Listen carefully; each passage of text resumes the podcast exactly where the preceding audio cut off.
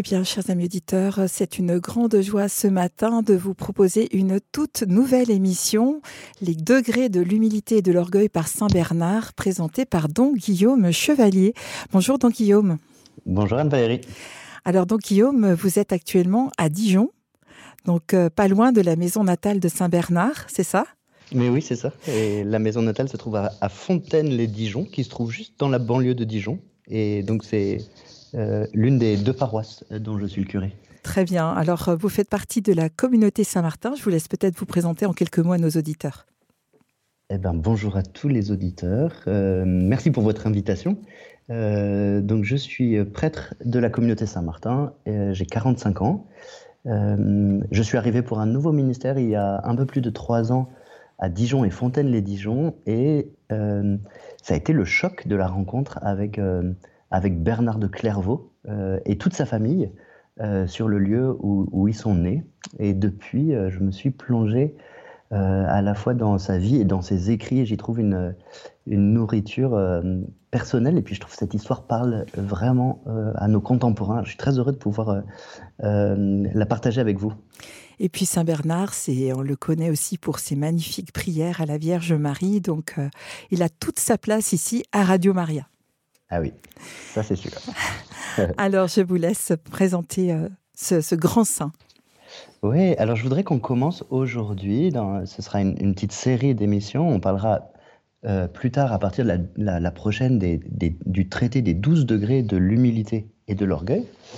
Euh, mais d'abord, je voudrais aujourd'hui introduire un peu tout ça avec les événements de, de, la vie de Bernard qui ont précédé euh, l'écriture de ce traité. Alors si vous me permettez, je vais raconter un peu l'histoire. Euh, à la fin du XIe siècle, euh, le duc de Bourgogne, Eudes Ier, veut faire surveiller et fortifier les abords de Dijon. il se trouve qu'il y a deux collines assez importantes qui, qui bordent la ville. sur l'une d'entre elles, il va demander qu'on construise une forteresse ce projet, il va le confier à un de ses euh, meilleurs chevaliers. Euh, il s'appelle Tesselin. Euh, Tesselin le sort, c'est-à-dire Tesselin le roux. Il est originaire de, Châtillon-sur-Seine et un peu plus au nord. Et ce qu'on sait de lui est assez maigre, mais on voit que c'est un chevalier, d'abord qui est très expert dans le métier des armes, et puis qui est aussi un homme de justice, un homme de loyauté. Euh, on trouve son nom sur euh, de, nombreux euh, actes de, de, donation, de choses comme ça dans la région à l'époque. Il est aux côtés du duc de Bourgogne et il sert de témoin.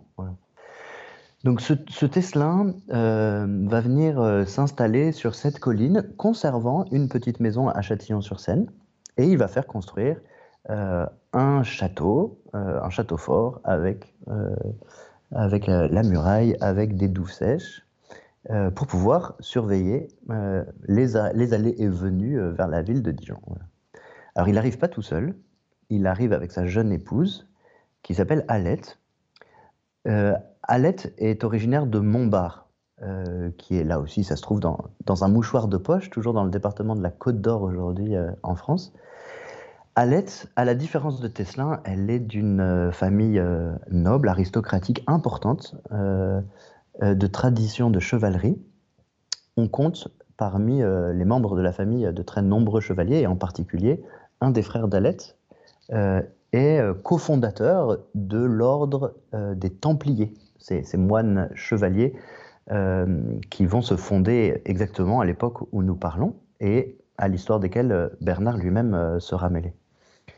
Alors Alette euh, va donner naissance euh, à Fontaine-les-Dijon, dans ce château familial, euh, à, dans l'ordre, Guy, Gérard, Bernard, Ombeline, André, Barthélemy et Nivard. sept enfants, six garçons et une fille, qu'elle va élever euh, avec un esprit particulier. On est assez bien renseigné sur euh, qui était cette femme euh, et sur son, rayonnement. elle se distingue spécialement dans l'éducation de ses enfants. on note qu'à la différence des dames de sa condition, elle les allait elle-même, qu'elle leur prépare des repas plutôt simples, rustiques, pour ne pas les habituer à la, facilité de la vie des cours, mais plutôt les préparer pour le désert, comme dit la biographie, c'est-à-dire pour le, pour le couvent, euh, ou bien euh, pour le métier de chevalier, à laquelle a priori les, garçons sont destinés. Euh, au moment où elle attend son troisième enfant, Alette fait un songe qui l'inquiète passablement. Je voudrais vous lire un petit bout de, de cette vie de Saint Bernard par son ami Guillaume de Saint-Thierry, qui, qui est son contemporain et qui nous a rapporté tous ces détails. Alors il écrit ceci dans ce qu'on appelle la Vita Prima, c'est-à-dire euh, le, premier récit de la vie de Bernard, qui a été écrit avant que Bernard euh, quitte cette terre. Alors qu'Alette avait en son sein Bernard, le troisième dans la série de ses fils, elle eut en songe une vision, présage de sa destinée future. Elle avait en son sein un petit chien tout blanc, au dos roux, et qui aboyait. Vivement effrayée de ce songe, elle consulta un religieux qui, recevant aussitôt cet esprit de prophétie, répondit à cette femme troublée et angoissée, Ne crains pas, tout est pour le mieux. Tu seras la mère d'un excellent petit chien qui sera le gardien de la maison de Dieu et poussera pour elle de puissants aboiements contre les ennemis de la foi. Car il sera un prédicateur hors pair. Et pareil à un bon chien, il soignera par une grâce de sa langue guérisseuse bien des maladies de l'âme chez bien des gens. Alors quand euh, l'enfant naît, Alette euh, va lui donner le, prénom de son, propre père à elle, Bernard, et puis, euh, il sera baptisé dans une église euh, voisine qui n'existe plus aujourd'hui. Pendant l'enfance de Bernard, on sait que son père Teslin est, parti en Orient et qu'il y a été blessé, ou bien qu'il est tombé malade. Il est revenu guéri, et en disant à son épouse, j'ai été guéri par l'intercession d'un saint arménien, un martyr, ambrosinien. Il en rapporte quelques reliques. Alette va faire construire à l'extérieur du château, euh, un peu en bordure de falaise, un, bel emplacement, une chapelle en l'honneur de Saint Ambrosinien pour conserver les reliques et puis pour euh, euh, remercier le Seigneur de, la vie de son mari qu'elle vient de retrouver. On voit c'est un couple qui s'aimait et puis qui devait avoir un lien à Dieu très particulier. On va le voir avec l'histoire de, des enfants il y a un épisode très important dans la vie de Bernard, euh, qui est resté très célèbre. C'est peut-être vers l'âge de 10 ans, euh, alors que Alette l'a déjà confié au moine de Châtillon-sur-Seine pour qu'il aille à l'école. Euh, à cause de ce rêve qu'elle avait fait, elle pense bien qu'il doit avoir une destinée peut-être un peu particulière. Alors, à la différence de ses frères qui étaient confiés au papa ou à un oncle pour apprendre le métier de chevalier, Bernard, lui, va à l'école chez les moines euh, où il va euh, faire très très bien. Il a une, excellente mémoire, un esprit très vif. Et donc il est à Châtillon-sur-Seine, euh, où sa famille le retrouve souvent. Ils viennent de Fontaine pour être un peu auprès de lui. Et pendant la nuit de Noël, alors que tous ensemble on attend la messe de minuit, la tête du petit Bernard tombe un peu sur l'épaule de son voisin, il s'assoupit, et là il a un rêve ou bien une vision, c'est pas très clair. Euh, ce qui est sûr, c'est que ça va le marquer pour toujours. Il voit, comme si ça se déroulait à l'heure même sous ses yeux, il voit la Vierge enfanter euh, Jésus. Et cette vision euh, s'accompagne d'une profonde compréhension. Il, il, comprend avec le cœur à quel point Dieu aime les hommes et qu'il a donné son fils, qui s'est fait euh, homme par la Vierge Marie. Bernard écrira plus tard, souviens-toi, Dieu t'a donné son fils par la Vierge Marie pour te guérir. Alors, Bernard aura un grand amour pour Jésus dans son humanité, dans son humilité à partir de ce moment-là, et bien sûr pour la Vierge Marie, sa mère. Cet événement va rester très caché, il en fera la confidence plus tard. Peut-être nos auditeurs ont vu déjà des tableaux euh, qui représente Bernard euh, à genoux devant la Vierge et qui euh, reçoit une, goutte de lait du sein de la Vierge. C'est ce qu'on appelle la lactation de la Vierge Marie. cette manière de raconter l'événement est plus tardive et donc Guillaume de Saint-Thierry n'en parle pas, mais elle a été très populaire. C'est pour ça qu'on la voit représentée très souvent. En tout cas, ce qui est sûr, c'est qu'il y a une grande, grande proximité euh, entre Bernard et, la Vierge Marie euh, dès ce moment-là. Entre 10 et 17 ans, disons, on ne sait à peu près rien euh, de Bernard, sinon qu'il est à Châtillon-sur-Seine. À 17 ans, en revanche, à peu près, hein, les historiens pensent que ça peut être entre 15 et, 17 ans, Alette, sa mère, chaque 31 août, invitait pour la Saint-Ambrosinien autant de clercs que l'on peut euh, rencontrer dans la région de Dijon et offrait un grand banquet en l'honneur de Saint-Ambrosinien. Le jour de la fête, donc l'année des 17 ans probablement de Bernard, Alette euh, ne se sent pas bien au moment où les invités arrivent. Euh, elle demande à ses fils de servir le repas à sa place et elle va s'allonger à l'étage du château dans sa chambre quand le repas est terminé et que les fils viennent retrouver leur mère, ils trouvent Alette mourante. On a le temps de dire les, prières que l'on fait d'ordinaire quand un, chrétien euh, est en agonie. Et au moment où on invoque la puissance de la croix du Christ, Alette tâche de faire un, signe de croix et euh, elle, le commence, mais elle ne le termine pas. Elle rend l'esprit à l'âge de 35 ans euh, dans ce euh, château de Fontaine.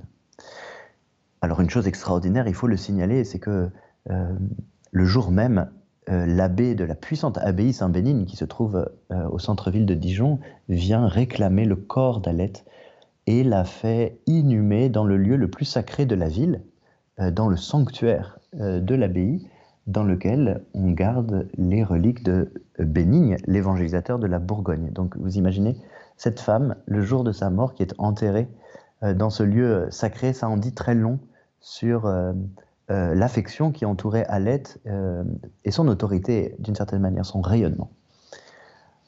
Alors, cette femme extraordinaire, qui, que l'Église catholique honore sous le titre de la bienheureuse Alette de Montbard, ne va pas s'arrêter là. elle va continuer, après sa mort, à intervenir, mais pas tout de suite. D'abord, il y a pour la vie de Bernard, il y a quatre années sur lesquelles on est très mal renseigné. Euh, nous ne savons pas où il est, ce qu'il fait, qui il fréquente, et il semble qu'il a déjà quitté Châtillon-sur-Seine et l'école monastique. En revanche, Guillaume de Saint-Thierry mentionne ici plusieurs épisodes dans lesquels euh, Bernard est confronté à des, tentations euh, violentes parfois contre la pureté. Il avait déjà consacré euh, sa personne au Seigneur. Et ce sont des années de, on va dire au minimum de troubles. C'est vrai que dans, certains, dans certaines confidences de Bernard plus tard, on trouvera des passages où il est très dur avec lui-même. Il revient sur son passé et parle de sa nature qui était plus rebelle que celle des autres. c'est pour ça qu'il a choisi une règle plus dure, explique-t-il.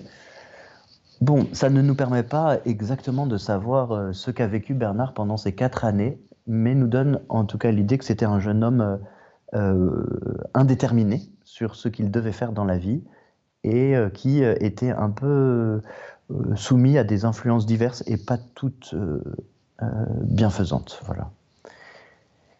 La biographie nous dit que Bernard pensait un petit peu à cette nouvelle fondation euh, de Cîteaux.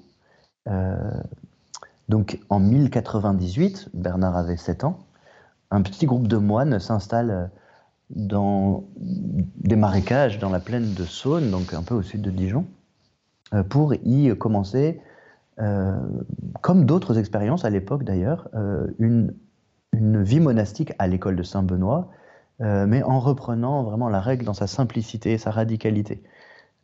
et il, il s'oppose, pas de manière polémique, mais à la manière dont les moines de Cluny vivaient, ces moines très, qui avaient essaimé partout en Europe, qui avaient une, brillante culture et qui attirait beaucoup les vocations.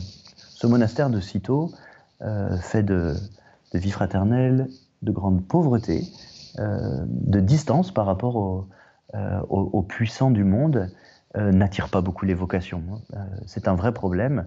Ceux qui sont arrivés en 1098 vieillissent, et vers l'année 1110, comme ça, on s'inquiète pour le devenir de cette nouvelle fondation que les gens d'ailleurs appellent nouveau monastère, mais avec cette nuance de mépris. nouveau monastère bon, qui, qui, n'attire pas tellement la confiance. Mais Bernard pense à cette expérience, ça lui parle. Il y a des chances que la manière dont sa mère Alette vivait euh, la vie chrétienne au quotidien euh, l'ait beaucoup inspirée, parce qu'on sait qu'elle avait cette simplicité, cette austérité.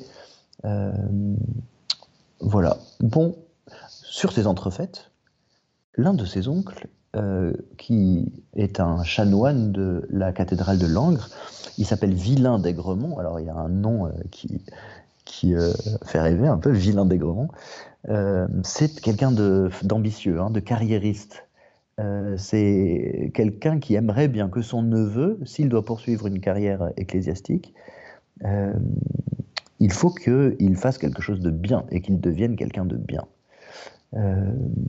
il va lui conseiller de partir pour Cologne en Allemagne pour y poursuivre ses études et puis en revenir avec euh, bah, tout ce qui va bien pour ensuite prétendre à être un abbé de monastère ou un évêque à l'avenir qui euh, jouera dans la cour des grands, à l'époque où les évêques euh, ou les abbés pouvaient être aussi des seigneurs et étaient très engagés dans les, dans les affaires temporelles et avaient d'ailleurs un genre de vie qui pouvait ressembler davantage à celui des princes qu'à celui des moines. Les frères aînés de Bernard, euh, Guy et Gérard, pensent que c'est une bonne idée. Ils, en ont assez de voir leur frère ne rien faire de sa vie et donc ils vont euh, mettre toute leur force de persuasion pour convaincre Bernard de partir pour Cologne et de, suivre ce projet. Ce que Bernard va accepter. Et donc, euh, à l'âge de 21 ans, il se décide à partir pour, pour Cologne. Mais il ne veut pas partir là-bas sans dire d'abord au revoir à ses frères. Et c'est là qu'on va avoir l'événement le plus important de la vie de Bernard qui va tout déterminer. Il se met en route en direction de Grancey-le-Château, où il y a une belle citadelle là, qui est euh, assiégée par le duc de Bourgogne, Hugues II, et par, euh, on peut dire, euh, une partie importante de sa famille. Son père est sur place, son oncle Gaudry, le frère d'Alette, ses frères, et l'armée du duc qui assiège le château pour des raisons assez mystérieuses parce que cette famille était, était une famille apparentée à celle de Bernard, et donc on, ne sait pas très bien la cause de ce différent. Bon. Bernard se rend à Grancey pour aller trouver ses frères, mais sur la route, il a le cœur euh, lourd. Il repense sans cesse à cette décision qu'il vient de prendre de partir pour Cologne, en pensant qu'il est en train de mettre le doigt dans un, dans un système, dans un engrenage, qui va le conduire dans des, dans des sphères euh, où il n'aura plus le choix euh, que d'accepter euh, cet, honneur, cet exercice du pouvoir. Et il est extrêmement tourmenté. On dit même que, Guillaume de Saint-Thierry le précise, le souvenir d'Alette joua alors un grand rôle. Comme on sait par Bernard que Alette lui est apparue une fois dans sa vie, on, a, on a des chances de penser que c'était cette fois-là. Euh, que Bernard, euh, que Alette se manifeste à lui pour euh, lui dire "Et eh, mon fils, tu ne pars pas sur le bon chemin." Je voudrais vous lire ce, bref passage où, Guillaume de Saint-Thierry nous explique ce qui s'est passé à ce moment-là. Lorsque ses frères et ceux qui l'aimaient selon la chair s'aperçurent que Bernard méditait d'entrer en religion, ils commencèrent à mettre tout en œuvre pour détourner son esprit vers l'étude des lettres profanes et l'attacher plus étroitement au monde par l'amour de la science mondaine. Par cette suggestion, comme il l'avoue souvent, sa marche fut presque arrêtée. Mais le souvenir de sa sainte mère poursuivait sans cesse l'esprit du jeune homme, si bien qu'il lui semblait la voir très souvent venir à sa rencontre avec des plaintes et des reproches. Ce n'est pas pour pareille frivolité qu'elle l'avait élevé si tendrement, ce n'est pas dans cet espoir qu'elle l'avait éduqué. Enfin, lorsque, un jour, Bernard allait rejoindre ses frères qui participaient avec le duc de Bourgogne au siège d'un château nommé Grancey, commença à être plus intensément angoissé par cette pensée. Ayant trouvé une église en chemin, il fit un détour, y entra et pria avec une abondante pluie de larmes, levant les mains vers le ciel et répandant son cœur comme de l'eau en présence du Seigneur son Dieu. C'est ainsi que ce jour-là, le propos de son cœur fut arrêté. Alors voilà cet événement euh, très important pour la vie de Bernard. Alors vous voyez qu'il est décrit euh, assez brièvement. On sait qu'il a le, cœur très tourmenté, il s'arrête dans une église, il prie, et c'est là qu'il prend la décision euh, radicale de quitter le monde pour devenir moine à. Et ce moment de, repentir, de conversion, qui se fait dans les larmes, euh, va être qualifié par Guillaume de Saint-Thierry comme le début d'un incendie. En fait, un feu prend dans son cœur. Et on voit que à, à ce moment-là, le renoncement de Bernard attire le Saint-Esprit dans son cœur. Et ce Saint-Esprit non seulement va l'enseigner euh, de l'intérieur et va faire de lui progressivement un maître spirituel, et c'est de ça qu'on parlera, euh, de cet enseignement spirituel pour trouver les, à travers le labyrinthe du cœur humain, entendre la voix du Seigneur et, se mettre à son service. Euh, mais il va, le Saint-Esprit va se manifester aussi pour faire de lui un meneur d'hommes, un leader. Et ça se manifeste immédiatement. Bernard poursuit sa route jusqu'à Grancey, qui n'est peut-être qu'à quelques centaines de mètres de, l'église. Euh, on ne sait pas très bien quelle église c'était exactement. Et là, euh, il va rencontrer d'abord son oncle Gaudry. À l'issue de leur entretien, Gaudry va rendre son bouclier au duc de Bourgogne en disant Ce bouclier ne vous servira plus. Il décide de devenir moine avec son neveu Acito. Bernard va ensuite parler à son père Teslin et Tesla ne veut rien entendre du discours de Bernard, qu'on peut peut-être reconstituer comme ça. Bernard a dû leur parler de l'importance de servir le véritable roi, le véritable seigneur, d'être des chevaliers, mais pour combattre le véritable combat, qui est le combat du cœur, le combat de la conversion évangélique. Et Tesla ne veut, ne veut pas entendre parler de tout ça. Mais euh, le jeune Barthélemy, un plus jeune frère de Bernard, entend cette conversation il n'est pas encore adoubé chevalier, et il va trouver Bernard euh, à l'issue pour lui dire Je te suivrai, mais je te supplie, fais que euh, nous tous nous soyons réunis avec toi, je ne supporterai pas que nous fussions séparés. Bernard va ensuite trouver André, euh, un autre de ses frères, un peu plus jeune, qui vient d'être adoubé chevalier. Et pendant que Bernard parle à André, André lève les yeux au-dessus de la tête de Bernard et s'écrie Je vois ma mère. Alette apparaît à André, bénissant silencieusement le propos de ses enfants. André décide de devenir moine, aussitôt à la suite de Bernard.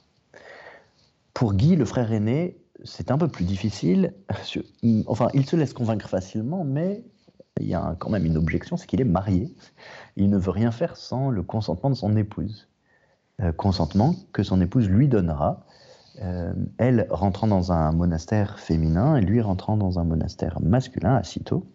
Euh, sans, divorce, euh, ils continuent leur mariage d'une manière un peu unique, chacun dans un monastère. C'est pour Gérard, celui qui est juste au-dessus de Bernard, que l'affaire va être très compliquée. Gérard, c'est le plus valeureux, le, frère aimé de tous, et Gérard euh, ne veut rien entendre de ce projet de Bernard, de, son oncle, de ses frères. Alors Bernard va prophétiser. Il va mettre sa main dans le côté de Gérard et lui dire un jour, une lance ouvrira le chemin de ton cœur à cette résolution. Ce jour-là, tu ne mourras pas. Pendant le siège de Grancey, Gérard est blessé exactement à l'endroit où Bernard avait mis la main. Et il s'évanouit de douleur, il est fait prisonnier et quand il se réveille de son, de son évanouissement, il s'écrie ⁇ Je suis moine, je suis moine de Cîteaux ⁇ Bernard va tâcher de négocier la libération de Gérard et il ne l'obtiendra pas, il, ne pourra que crier euh, à Gérard à l'intérieur de sa geôle ⁇ Sois moine ici, tu nous rejoindras, sois moine ici ⁇ Gérard sera libéré de manière assez euh, étonnante, miraculeuse même, euh, quelques temps plus tard, et pourra se joindre à Bernard qui, à 21 ans, est devenu le chef d'une troupe d'une trentaine d'hommes qui l'entraîne lui-même dans une sorte de préparation à la vie monastique. on ne sait pas grand-chose sur ce que Bernard a enseigné à ce moment-là, mais on peut être sûr que il enseignait bah, les usages monastiques qu'il avait appris euh, à Châtillon-sur-Seine pendant son, enfance et son adolescence, mais surtout, il enseignait ce qui s'était passé sur le chemin de Grancey, c'est-à-dire euh, quand on écoute la voix du Seigneur qui nous appelle, quand on renonce aux attraits du monde, quand on fait cette démarche d'humilité, où on descend de, son piédestal, euh, pour s'ouvrir à la grâce de Dieu, alors Dieu peut déverser sa grâce avec générosité. Et il va commencer à former ces hommes à rester par l'humilité sous l'action de la grâce divine. Six mois plus tard, euh, Bernard entraîne toute cette troupe euh, enfin à Cîteaux. Ils vont frapper à la porte du monastère. et c'est euh, là que euh, Bernard va faire son noviciat auprès d'un saint abbé, euh, l'abbé Étienne Harding, qui, voyant que Bernard n'avait pas la force de faire les mêmes travaux des champs que les autres moines, lui confiera probablement des travaux d'études où il, complétera son, immense culture à ce moment-là. Cîteaux devient trop petit, déjà. avec l'arrivée de ces 30 hommes, euh, avec le signal que ça va donner à toute la jeunesse, d'abord de la Bourgogne, puis euh, de la France, puis bien au-delà, puisqu'on va venir euh, petit à petit de toute l'Europe pour venir se mettre à l'école de Bernard, eh bien, il faut que Cîteaux commence à fonder des monastères. Et c'est comme ça que seront fondés les, premiers monastères, La Ferté en Saône-et-Loire, Pontigny dans Lyon, puis Morimont en Haute-Marne, et la quatrième fondation de Cîteaux sera confiée à Bernard, euh, ce sera dans une petite vallée, euh, un val obscur qu'on appelle Val d'Absinthe de la région de Troyes, dans l'Aube. Euh, et le travail des moines transformera cette vallée en claire vallée, Clairvaux. Et c'est là que Bernard, avec onze de ses frères, dont plusieurs de ses frères de sang, va, va s'installer. C'est de là que Bernard va commencer à pouvoir rayonner malgré lui. En fait, comme tout abbé bénédictins, puis cisterciens. Les cisterciens sont une, variété des bénédictins. Euh, le père abbé euh, doit enseigner, à partir de la règle de Saint Benoît, tous les jours, un chapitre de la règle euh, qui est commenté. Et parmi ces chapitres, il y en aura un qui aura presque une préférence de Bernard, c'est celui où Saint Benoît parle des douze degrés de l'humilité. Je voudrais qu'avant qu'on poursuive et puis euh, peut-être euh, si des auditeurs veulent en profiter pour poser l'une ou l'autre question ou demander une clarification, ils sont, ils sont les bienvenus au standard de Radio Maria. Le 021 317 57 80 depuis la France, plus, 40, plus 41 21 317 57 80. Vous êtes extraordinaire. Voilà. je vous propose qu'on écoute le, le, chant du Salve Regina euh, alors, la version qu'on va écouter est une version euh, contemporaine que je trouve assez mystérieuse et belle, euh, chantée par l'université de Stellenbosch. L'auteur est, toujours le compositeur est vivant. le Salve Regina est associé de près à la mémoire de, Bernard et d'Alette. une tradition dijonnaise dit que Bernard était très attaché à, à l'église de Saint-Bénigne à Dijon parce que sa mère y était enterrée et qu'il venait souvent euh, y faire des visites lorsqu'il était dans la région, il venait y prier. On dit que un jour, alors qu'il priait à Saint-Bénigne, euh, il entendit pendant la nuit les moines chanter un chant extraordinaire à la Vierge Marie, dont il comprend les paroles Salve Regina. Il va demander au père abbé euh, quel était ce chant qu'il ne connaissait pas. Et le père abbé lui dit, à l'heure que vous m'indiquez, personne ne chantait dans l'église. Et on dit qu'à partir de là, Bernard fit chanter ce chant euh, devant l'hôtel de la Vierge à Clairvaux, puis demanda que dans tout l'ordre cistercien, on, chanta ce Salve Regina. Je vous propose d'écouter cette, version euh, particulièrement belle de cette, cette, prière mariale qui remonte au, au 11e et 12e siècle.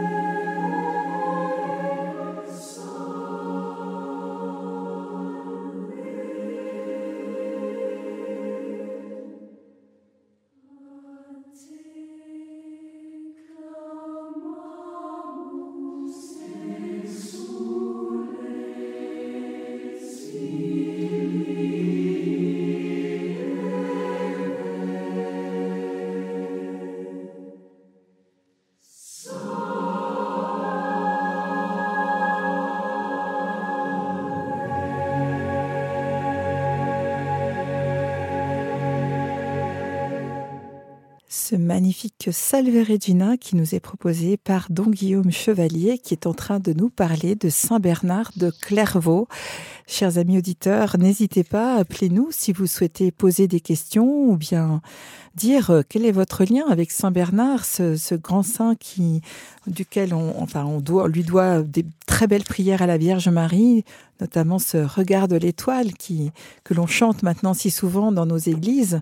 Eh bien voilà, n'hésitez pas, appelez-nous au 021 317 57 80 ou bien le plus 41 depuis la France 21 317 57 80 donc Guillaume, je vous laisse la parole. Merci Anne-Valérie. On a laissé Saint-Bernard euh, euh, arriver à Clairvaux, devenir abbé de Clairvaux. Je voudrais dire un mot sur euh, cette première année de l'abbatiat de, de, Bernard, parce que ça a un grand lien avec ce qu'on va développer ensuite. la fondation de Clairvaux est très difficile. D'abord parce que les fondations cisterciennes sont en général très difficiles. Euh, on vit dans la pauvreté, on se fait des huttes provisoires en attendant d'avoir euh, quelque chose d'un peu plus euh, confortable. Mais surtout, la famine sévit dans la région cette année-là. Et puis, Bernard est confronté à une épreuve spirituelle profonde et même. En tant qu'abbé, il devient le confident de ses frères. Hein, pensez que Bernard n'était pas prêtre quand il est euh, devenu abbé de Clairvaux. Il a été ordonné prêtre euh, peu de temps après être arrivé à Clairvaux par l'évêque de, Chalon. Euh, et en devenant abbé, bah, il, reçoit ses frères, leurs confidences qui viennent témoigner de la manière dont ils ont observé ou non la règle et qui confient aussi les secrets de leur cœur, les chutes, les tentations. Et Bernard, euh, découvre euh, euh, la médiocrité, découvre le péché, découvre le manque de ferveur qu'il peut y avoir dans le cœur de ces hommes. Guillaume de Saint-Thierry le dit avec une, phrase très éloquente. Il pensait vivre avec des anges et ce n'était que des hommes. Et ça va faire rentrer Bernard dans une grande crise. D'abord parce que bah, c'est un idéaliste et, qu'il il, est déçu. Mais c'est pas tellement le point le plus important. C'est qu'il se rend compte que ces hommes, malgré euh, leurs difficultés et leurs chutes, ils ont l'humilité de venir confesser leurs fautes à leur abbé. Et Bernard, lui, les juge. Cette humilité qu'ils ont, lui, il ne l'a pas. Or, comme Bernard l'écrira plus tard, la force du Christ, c'est l'humilité. Et si lui, l'abbé d'un monastère, n'a pas euh, l'humilité qui est la force du Christ, alors il n'est pas digne d'être abbé. Et il entre dans une crise qui est, elle est décrite par Guillaume de Saint-Thierry de manière assez précise, c'est une dépression, c'est un burn-out. Euh, Bernard a des idées noires et il ne pense qu'à une seule chose, c'est démissionner. C'est l'évêque euh, de Chalon qui l'a ordonné prêtre qui va lui rendre un service inattendu. Euh, voyant Bernard dans cet état, il va aller à pour réclamer du, père abbé de ce qui devient un ordre désormais, que Bernard soit dégagé de ses obligations d'abbé tout en restant l'abbé de Clairvaux. Et lui, Guillaume, l'évêque de Chalon, va s'en occuper pendant un an. Et c'est comme ça qu'il fait sortir Bernard de la clôture de Clairvaux, l'installe dans une maisonnette juste à l'extérieur de l'abbaye, et il l'oblige à euh, dormir, prier, se reposer, lire. Et c'est cette année-là qui sera une grande année d'expérience euh, de la miséricorde de Dieu pour Bernard. Euh, les premiers textes que nous avons de Bernard datent de cette époque-là. Anne-Valérie, vous mentionniez tout à l'heure ce texte qui commence par Regarde l'étoile, qui est devenu un chant. Ce texte fait partie d'une euh, de ces quatre euh, méditations sur l'évangile de l'Annonciation. Euh, on dit homélie sur le missus est, avec les premiers mots du, texte latin de l'évangile de Luc. ces quatre homélies sont parmi les plus beaux textes de louange à la Vierge Marie. Et c'est pendant cette année où il se remet de cette dépression qu'il va les composer. Donc on, voit bien la place euh, merveilleuse que la Vierge Marie va, tenir dans euh, l'édification spirituelle de Bernard pour lui apprendre à être d'abord un, bon fils, à n'être qu'un fils pour Dieu, pas jouer les maîtres, mais aussi pour être un père pour ses frères. Et, si on veut reprendre les mots de Bernard lui-même, euh, se montrer une mère pour ses frères. Et il reviendra de cette épreuve en s'écriant vers ses frères, Confiance, mes frères, Dieu fait miséricorde. Alors le traité de l'humilité et de l'orgueil, qu'on entamera la prochaine fois, euh, eh bien, va se situer euh, quelques années à peine après ces événements. Donc la conversion de Bernard, c'est 1111, la fondation, ou 1112. La fondation de Clairvaux, c'est 1115. et nous savons que ce traité sur les degrés de l'humilité et de l'orgueil a été écrit avant 1125. Donc il fait partie euh, vraiment des, premiers écrits de Bernard. Alors je serais heureux de pouvoir euh, rentrer avec vous dans ce texte euh, lors de nos, de nos prochaines émissions. Eh bien, merci beaucoup, Don Guillaume, pour cette magnifique introduction qui nous donne envie d'en savoir plus. Donc, on se réjouit de vous retrouver donc chaque mois pour approfondir ce thème et découvrir aussi ce traité de l'humilité et de l'orgueil. Un tout grand merci. Au revoir. À bientôt, donc Guillaume. À bientôt.